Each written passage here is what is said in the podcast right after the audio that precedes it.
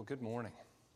It is wonderful to be here worshiping with all of you this morning. I look out and I see a number of faces that I do not recognize. And if you're visiting with us, we're very grateful to the Lord that He's brought you here to, to be with us, to worship with us, and give us the chance to meet you.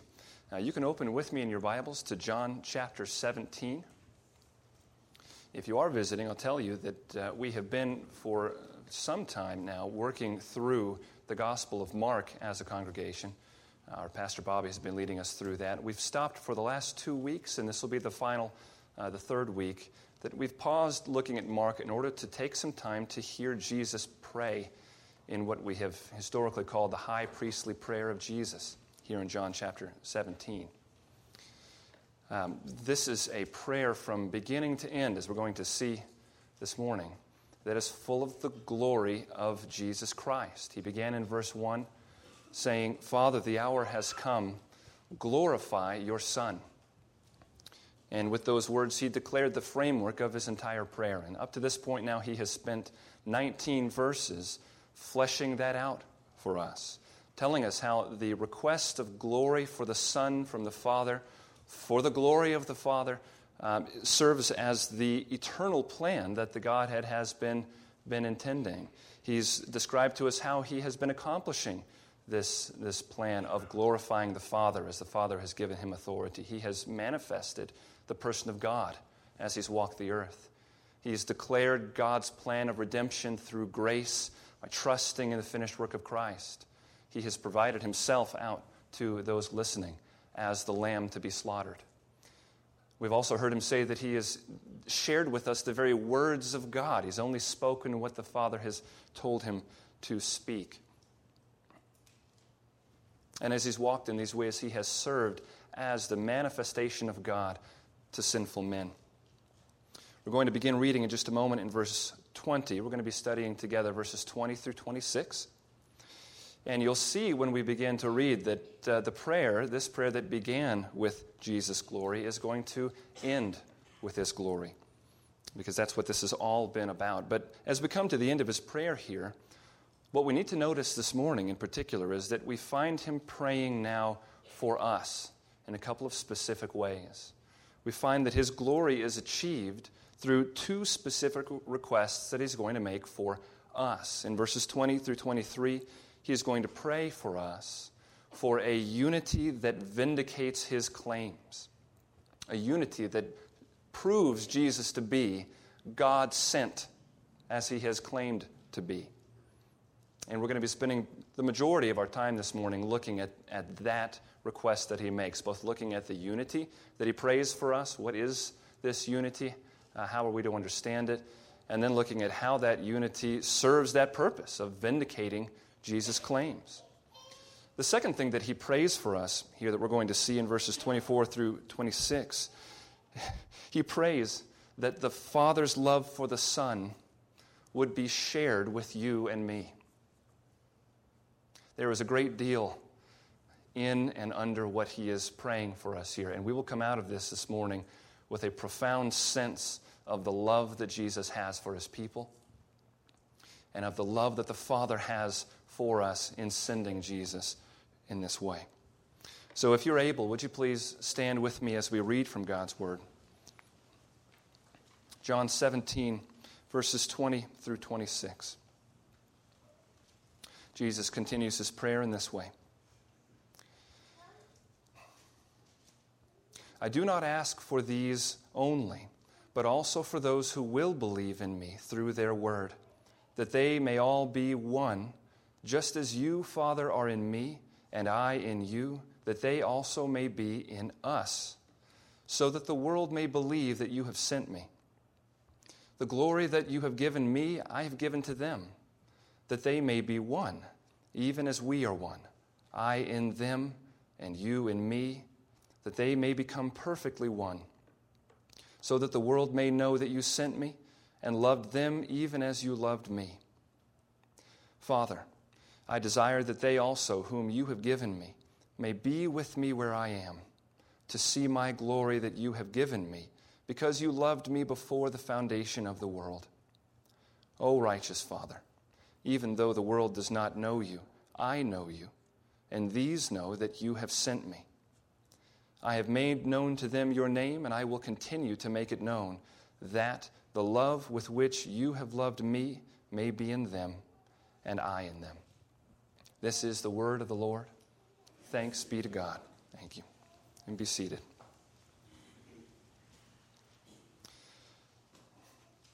Father, we bow before you now. We thank you for the honor you have given us, allowing us to worship you through singing, through praying together, through fellowshipping together.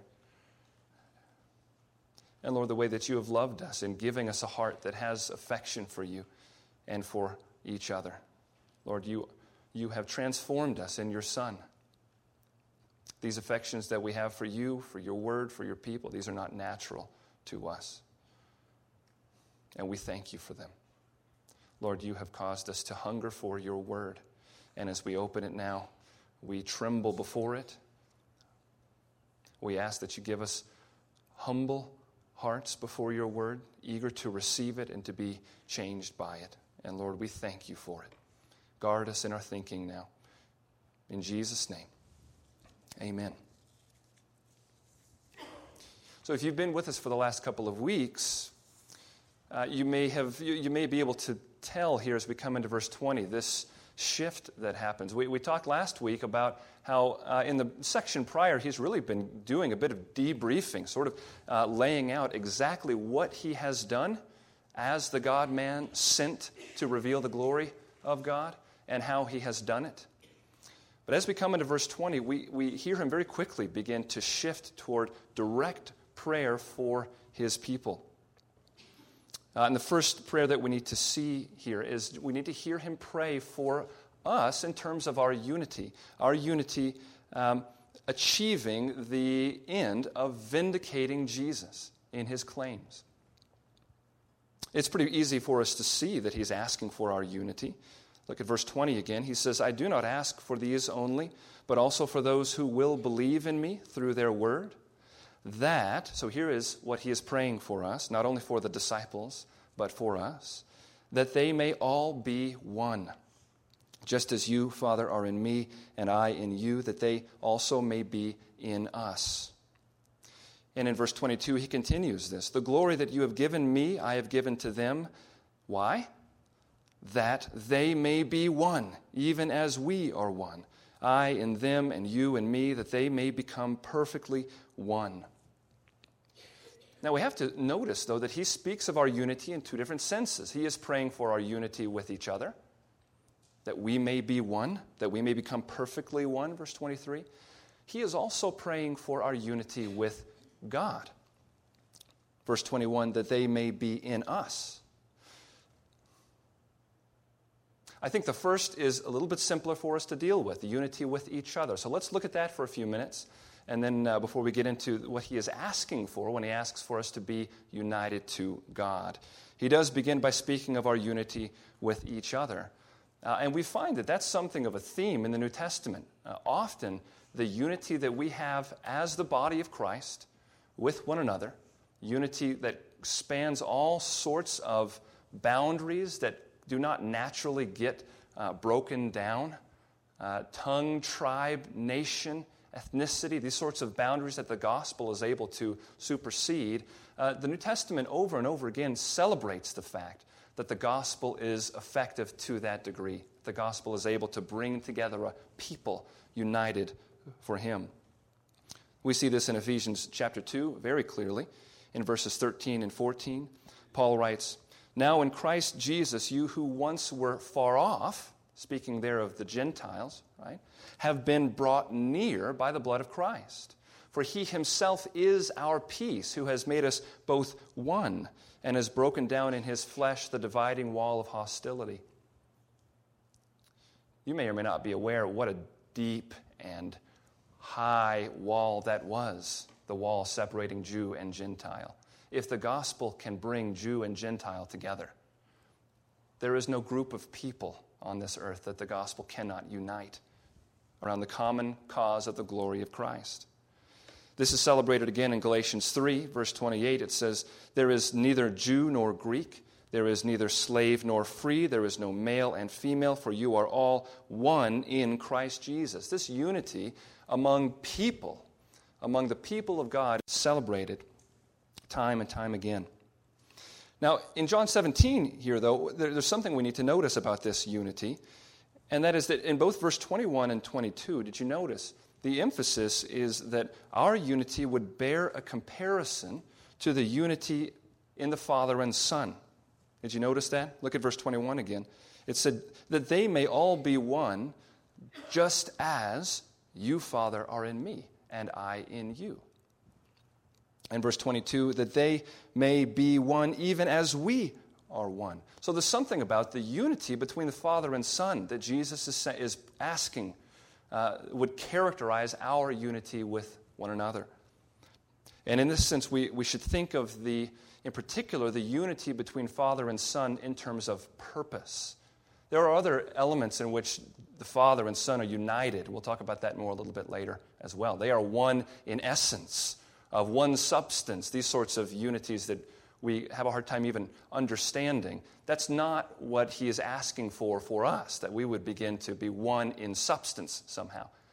He's speaking of the unity of purpose between the Father and the Son, the unity he's been praying about in, uh, throughout this chapter.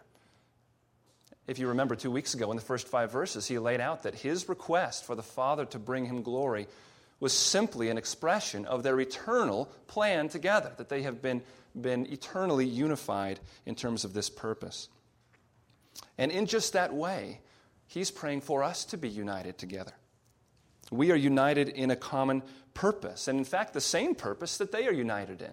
The church is a group of people, diverse, supernaturally brought together, and brought together around a unity of purpose, which is the glory of Jesus Christ. That's the, the, the, the purpose that brings us together. One man wrote about this, and he said it uh, very effectively. He said, This unity is not achieved by hunting enthusiastically for the lowest common theological denominator. Now, there is a type of unity out there that goes that route and says, here's what the church should be. Jesus prays for us to be unified. So let's just find the most surface level, watered down uh, truth that we could be unified about, and let's, let's rally around that. So, as many of us can hold hands as possible, we can get along, no arguments. Um, and the question is is that the kind of unity that Jesus is praying for here? That's why it's so important for us to recognize that He couches our unity with each other in a likeness to the unity that the Father and Son, uh, in which they are unified in terms of their purpose. Our unity is not surface level, our unity is as deep as the truth of the gospel. We are united around the common knowledge of salvation in Christ alone. And I think for us, uh, that is fairly straightforward for us to grab a hold of. We, we, we know that we display uh, that kind of unity as we unite around a common understanding of the gospel, and as the love of God is poured out through us into each other's lives, we bear each other's burdens. Uh, in those ways, we display the love of God, we display the unity that Jesus is calling us to here. Um, and even in that human way, that unity serves this purpose that Jesus is praying about of vindicating his claims to have come from God. But there's something else that he says about unity here that is a little bit more complicated for us to understand. He doesn't just speak of our unity with each other, he also speaks in terms of believers being united to God Himself. Let's take a few minutes to try to understand this. First, let's see it again. Verse 23, uh, before he says, You in me, he prays uh, that he would be in us. He says, I in them. He is, he is praying to the effect that he would be in us, and he repeats that in verse 26. But more difficult than that is verse 21. We'll go back there. Uh, he says, That they may all be one, just as you, Father, are in me and I in you, that they also may be in us.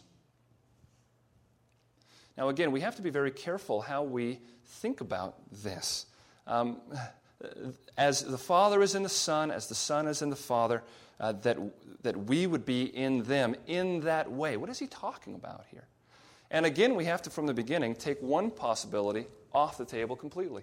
He is not talking here about some sort of an ontological unity. He's not praying that when we um, are perfected, we would go to heaven and we would merge with the, with the being of God somehow and become one with Him. There's, not only is that impossible, that is blasphemous, right? That is not at all what he's talking about here, some sort of ontology. So we take that off the table. Uh, what is he saying then? He is praying for something in terms of our unity with Father, with Son, with Holy Spirit. And trying to ask that question just in verse 21 is a little bit confusing. And I just wish, you know, it would be much less confusing for us here if we found that Jesus had spoken previously about realities of being in the Father and the Father being in the Son. If only, you know, I'm a little disappointed in him.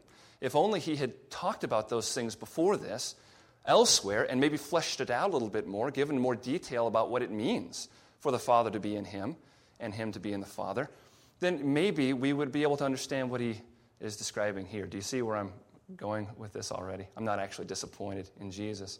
Um, I'm a little disappointed in us if we come to a place like verse 21, feel a sense of confusion, and then move on, or uh, act as if it, it, doesn't make any sense. Maybe what's actually happening is that uh, he is speaking about a reality that he's already talked about previously, and he's expecting us to, to do some work, to, to go back and see, maybe to read the entire book before we get to chapter 17.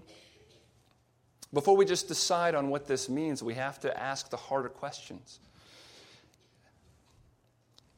And what we find is that, uh, in fact, Jesus has done exactly that, and he's done that in the Gospel of John. Already, many times in this Gospel, he has spoken in terms of being in the Father and the Father being in him, and he's explained it a little bit. So maybe if we go back there and we see what he has said before this, we'll gain some insight into what he's asking for for us. Because remember, he says he's praying that we would be in him as he is in the Father and the Father is in the Son. So let's go back and see what he's said about that and what that means, and it'll help us to understand here. And there are two chapters in particular that he gets into this John chapter 10 and John chapter 14. Especially John chapter 14. But let's start by reading something in John chapter 10.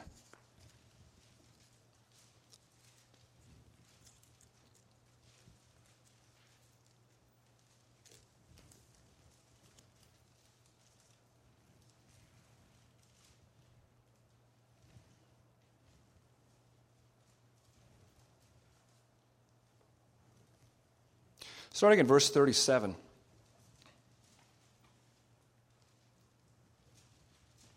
And what we're going to do here is we're going to look through a few of these passages and just begin to build a bit of a case for ourselves, asking the question what does it mean when Jesus says the Father is in him and he is in the Father?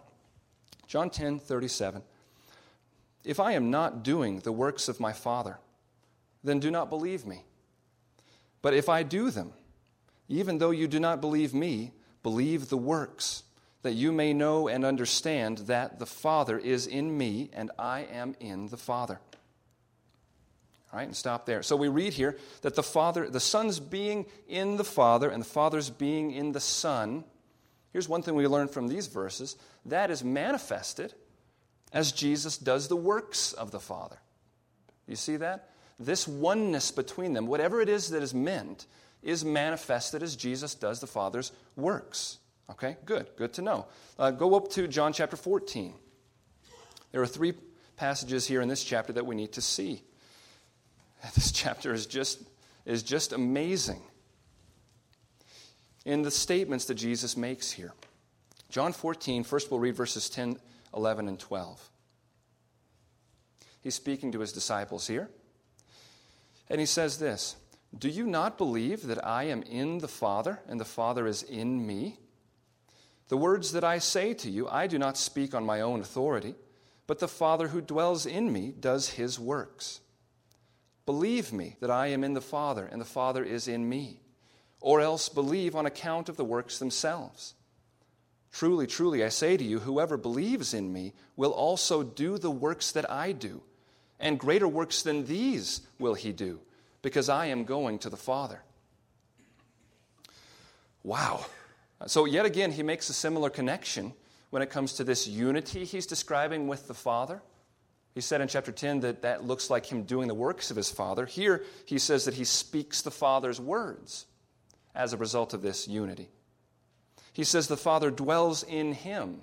And the way that that's pictured in verse 10 is to say that as Jesus is working, actually, the, the Father is doing his works in Jesus.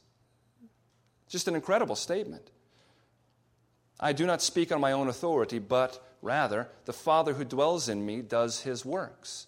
Now, does he mean that he's not working? Of course, he's working. But he's saying, such is this unity that as I am working, what's also happening is the Father is working in me. He's doing his works. And then in verse 12, he actually draws us into this.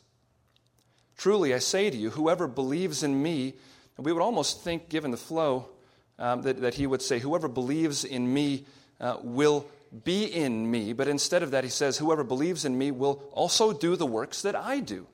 You know, the very works that he just said, as he's doing them, the Father is working in him. Those works. Whoever believes in me, uh, he will do the works that I do. And then this bombshell of a statement that we don't have time for uh, greater works than these will he do, because I am going to the Father. You get the sense that this unity between Father and Son, as we draw in through participation in His works, there's something profound and effective that is happening to us.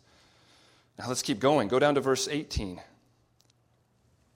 Verses 18 through 21 in this chapter. I will not leave you as orphans, I will come to you. Yet a little while, and the world will see me no more, but you will see me. Because I live, you also will live.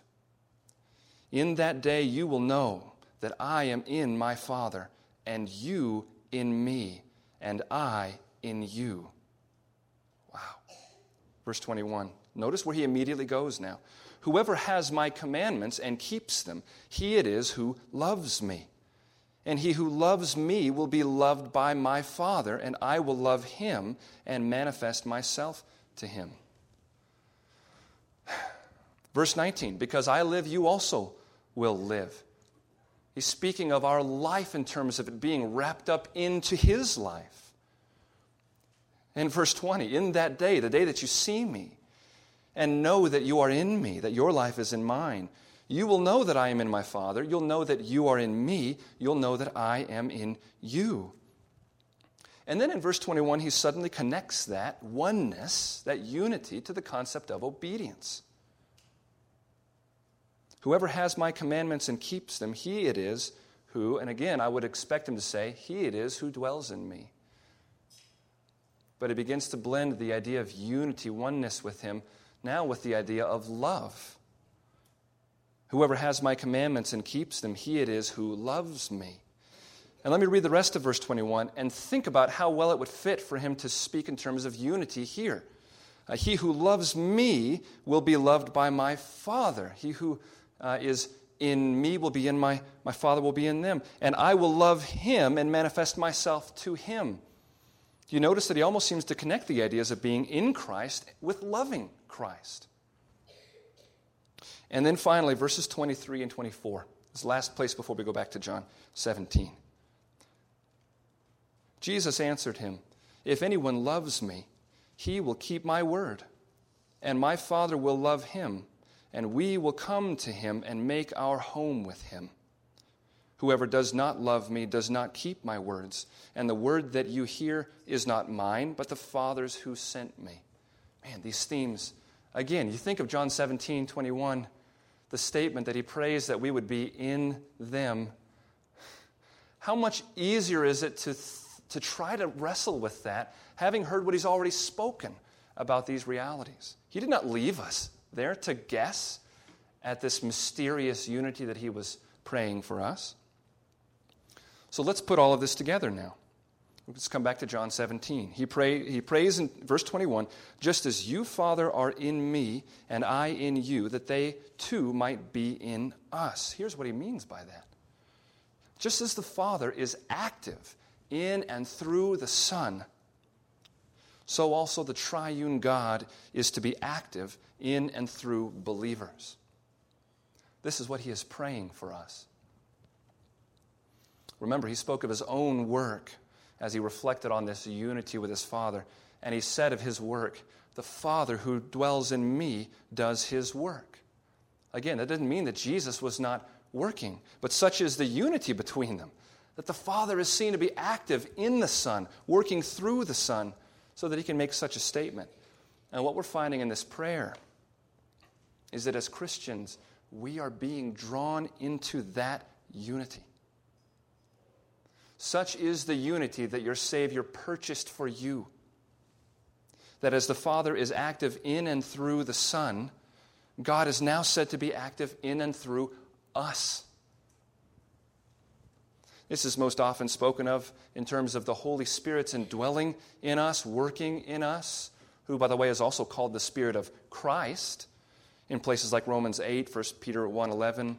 Galatians 4 6 says, Because you are sons, God has sent forth the Spirit of His Son into your heart, crying, Abba, Father. This is what's happening to us. God is, has drawn us near in Christ to the degree that, as he puts it in his prayer, just as the Son is in the Father, in this sense, not ontologically, nothing blasphemous or, or, or metaphysical in that way, but in this sense, just as the Father is in the Son, he prays that we would be in him. And we sit down at the end of the day and we, we think about, as a Christian, what's happened that day. That we think about that situation that we responded to, or the thought, um, the way we thought through that conflict, um, the response that we spoke in that setting that accorded with wisdom that wasn't of this world. I just reacted in a way, I just spoke in a way, I just thought in a way that reflected supernatural wisdom.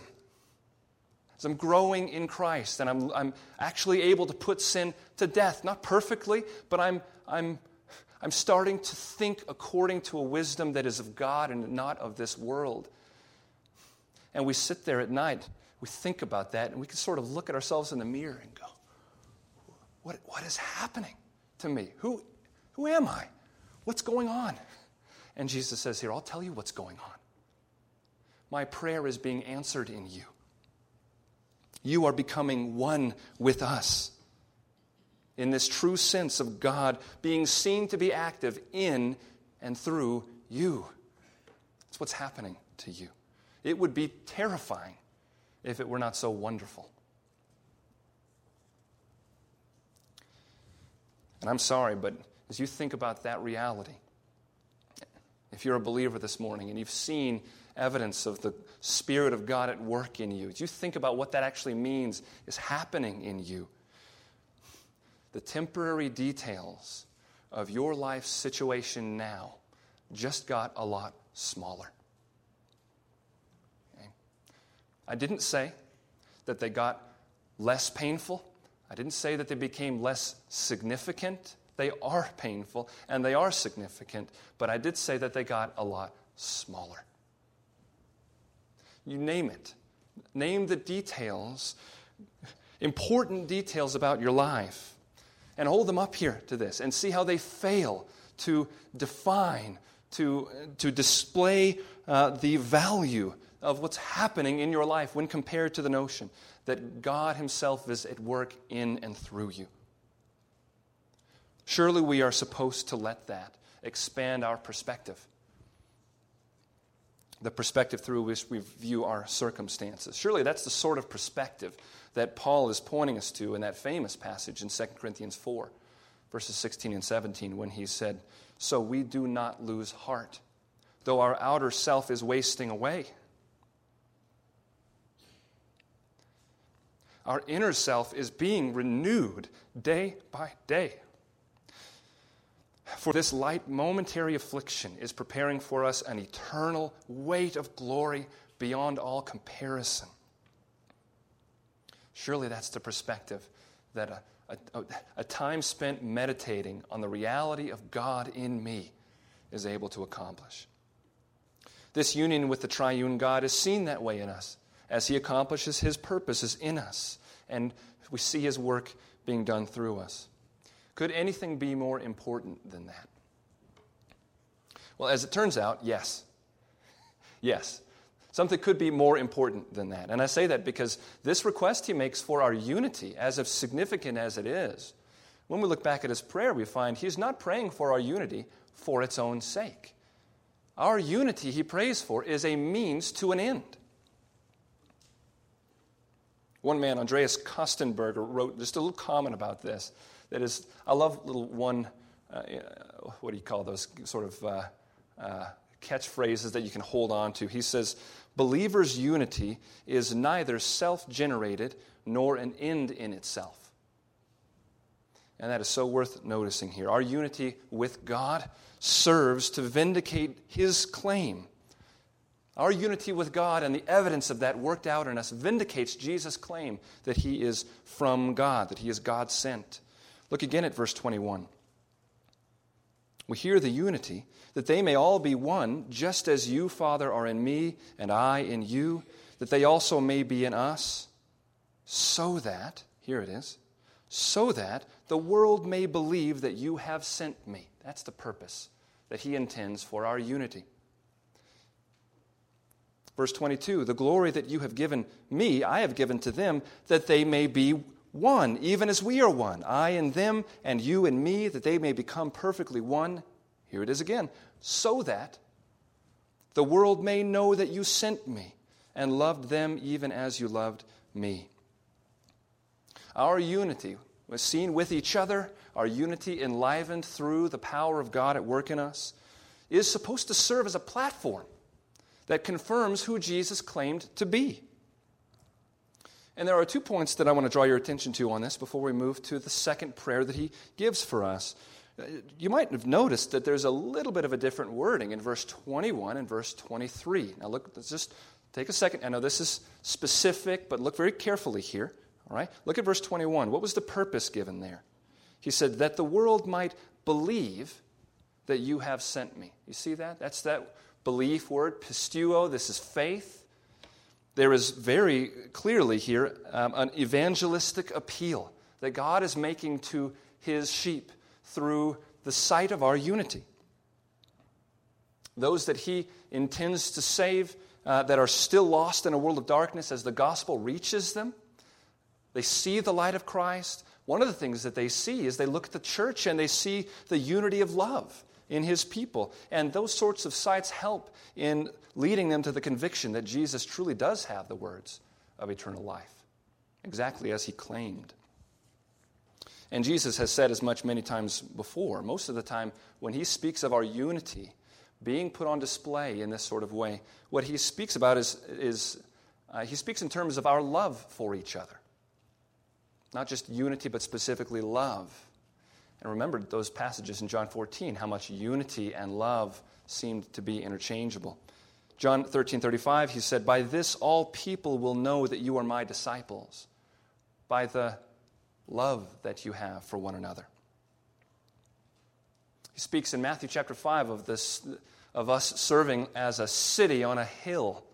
You remember that? If you're from my generation, you're probably hearing the band Third Day right now singing and singing their song of Matthew 5. You are the light of the world. A city on a hill cannot be hidden. Shine your light before all men that they might see your works and then praise your Father up in heaven. Right? That's their words. It's not a bad uh, wording for Matthew chapter 5 there. This is the intent that he has had for us as our light is put on display, that men would see it and not just marvel at it, but turn and praise the Father up in heaven. And so when he prays for our unity in verse 21, he prays to the end that, that the world might believe, that these that he has might believe as a result of seeing it. But that goal is described a little bit differently in verse 23. Look at the, at the purpose statement there. He said, that they may become perfectly one, so that the world may know that you sent me and loved them even as you loved me. Now the idea has changed just a little bit from believe to know. And with that change, the emphasis changes as well. Now, in verse 23, we don't have explicitly there the goal of evangelism, we have the goal of vindication. God's purpose is that our unity would be put on display and that when it is seen, there would be knowledge that Jesus was right in what he claimed. There will be vindication for our Savior. And get this Christ in you, Christ at work in you, will get to serve as a part of that vindication.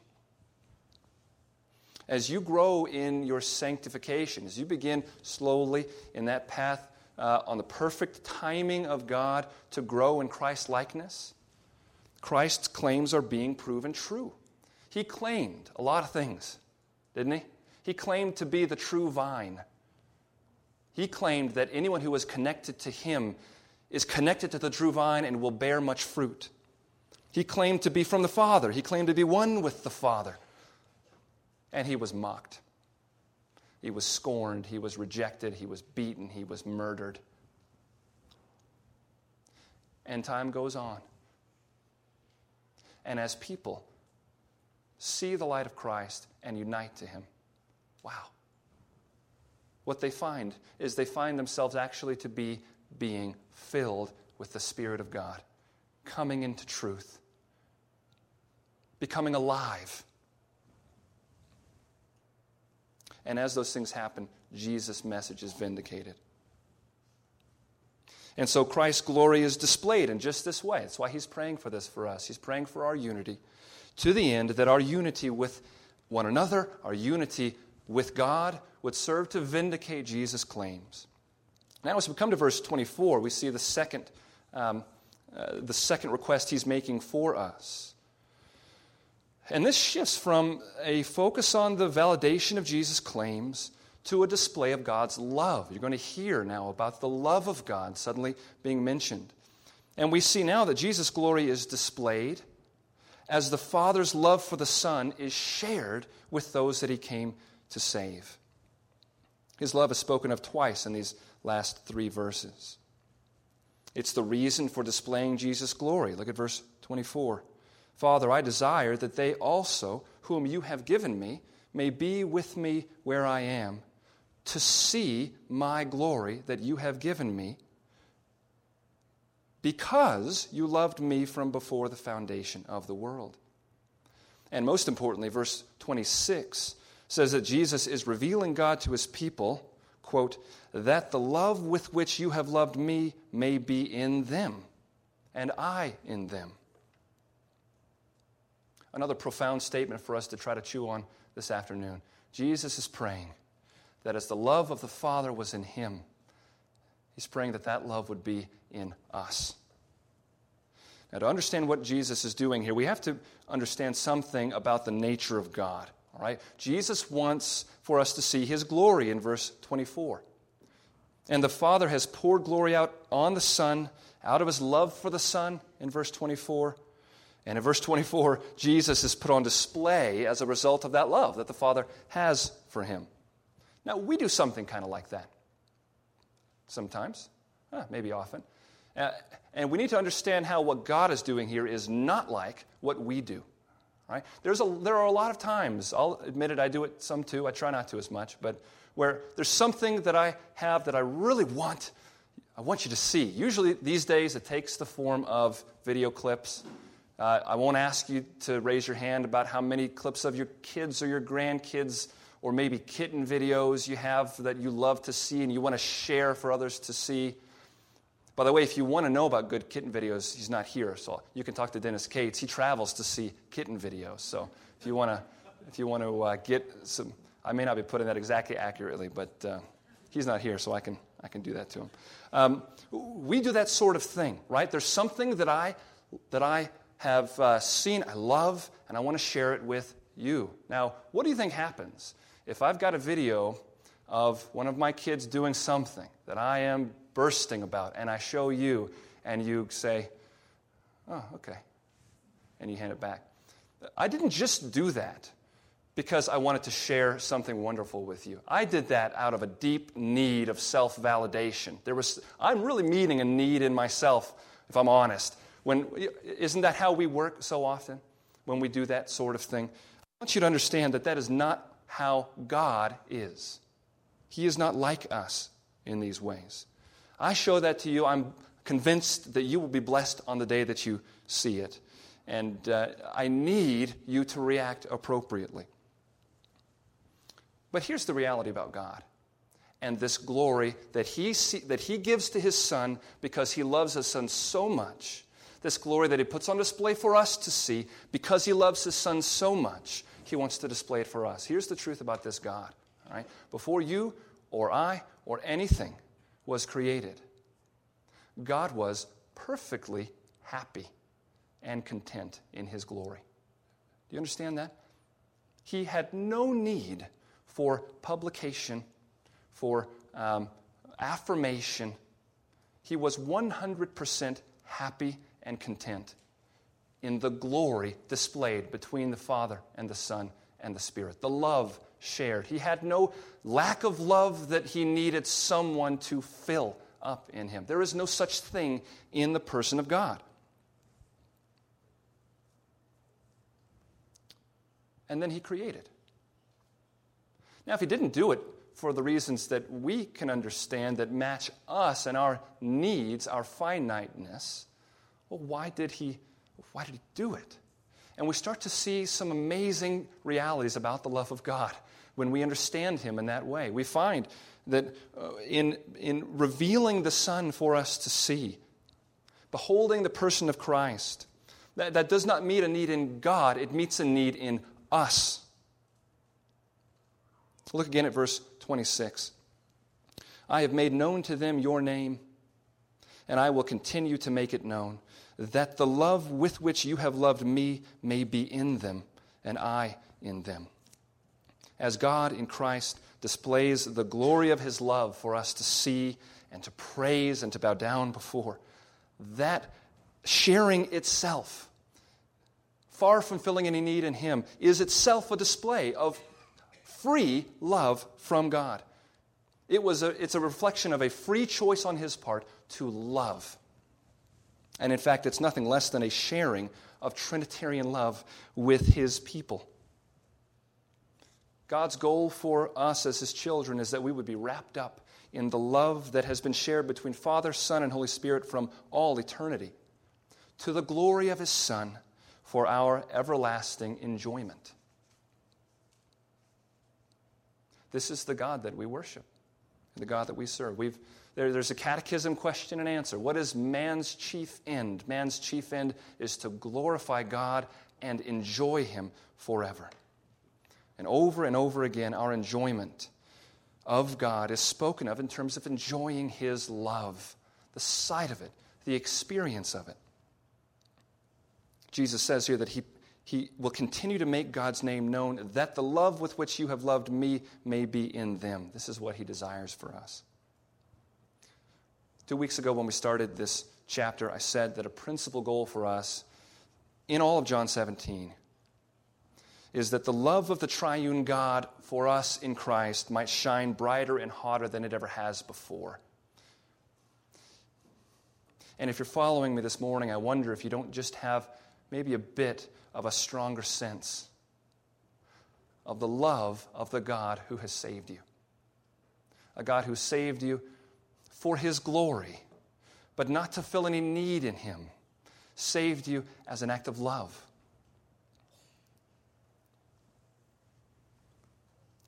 Our goal is that as we see Christ, the glorious love of God becomes ours, is experienced by us over and over, more and more, and unto eternity. This is his eternal plan for us, my friends. This is what your future holds. Beholding the glory of God in Christ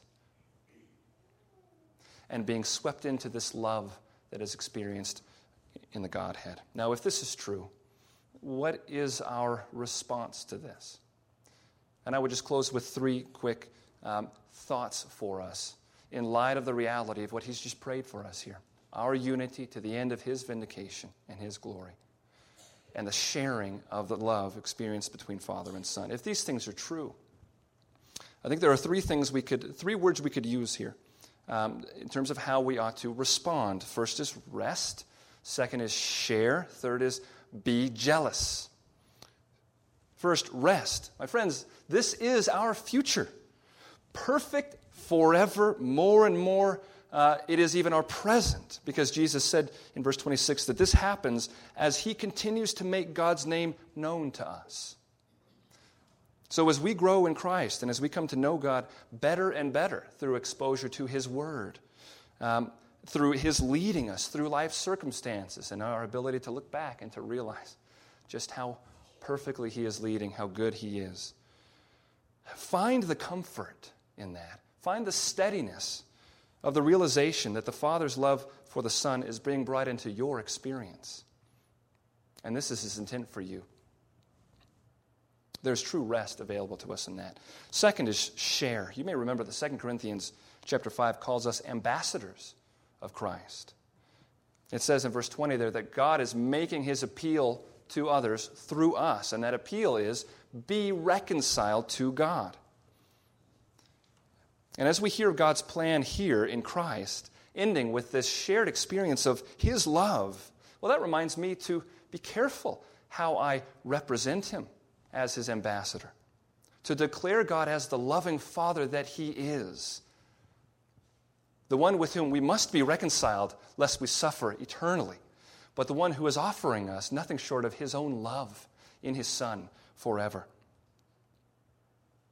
You might, remember verse, you might remember verse 21 of that chapter. For our sake, he made him to be sin who knew no sin, so that in him we might become the righteousness of God remember that that is the one who you are serving as an ambassador. And finally, be jealous. What I mean by that is, Uh, this is quite a display here of the love of God that He has for us. Be jealous for that love. Come to see sin as that which seeks to cut you off from the experience of God's love that He has wrought for you in Christ. It is our sin that calls God a liar. It's our sin that takes God's good plans for us and calls them oppressive. It's our sin that takes Christ, who sympathizes with us in our weaknesses and says he doesn't understand my situation. It's our sin that takes God's law and separates it from the loving lawgiver and calls it evil. It's, this, it's your sin that does those things. And your sin can do nothing at all to distance you from God forensically. There is no condemnation for those who have faith in Jesus Christ. But our sin does much to separate us from the experience of God's love. As you grow in your sense of the love of God, be jealous for that love. Turn to that thing in you that would seek to separate you from it and hate it. Be jealous for this love. Let these things play a role in your thinking as you're being tempted. And what will happen is we'll find ourselves more and more keeping an eternal perspective. And as these things happen in us, as we strive and work in these ways, we look back, we look in, and we realize the Father is doing his work in me. And we're living out the truth of what Jesus said to end his prayer here. I made known to them your name, and I will continue to make it known that the love with which you have loved me may be in them and I in them. Would you pray with me? Father, we thank you for your Son, our righteousness. We thank you for your Son, who is the display of your love, your perfections, your beauty, a display that we can see. We thank you that you have revealed yourself to us in him. We thank you that he could say to us and mean it that if we have seen him, we have seen God. Lord, help us to keep our eyes firmly fixed on our Savior as we find him in your word, as we see him at work within us. Help us to rejoice as we see him at work in our brothers and sisters Help us to, pour out our love and thankfulness to you for that, to encourage one another. And as we see ourselves or one another walking away from that, walking into places of sin, help us to be jealous for the love that you have poured out to us on display in Christ. We thank you for the promise you give us that there is nothing that can separate us from the love of God in Christ. It's in His name that we pray. Amen. Would you stand with me for our benediction this morning?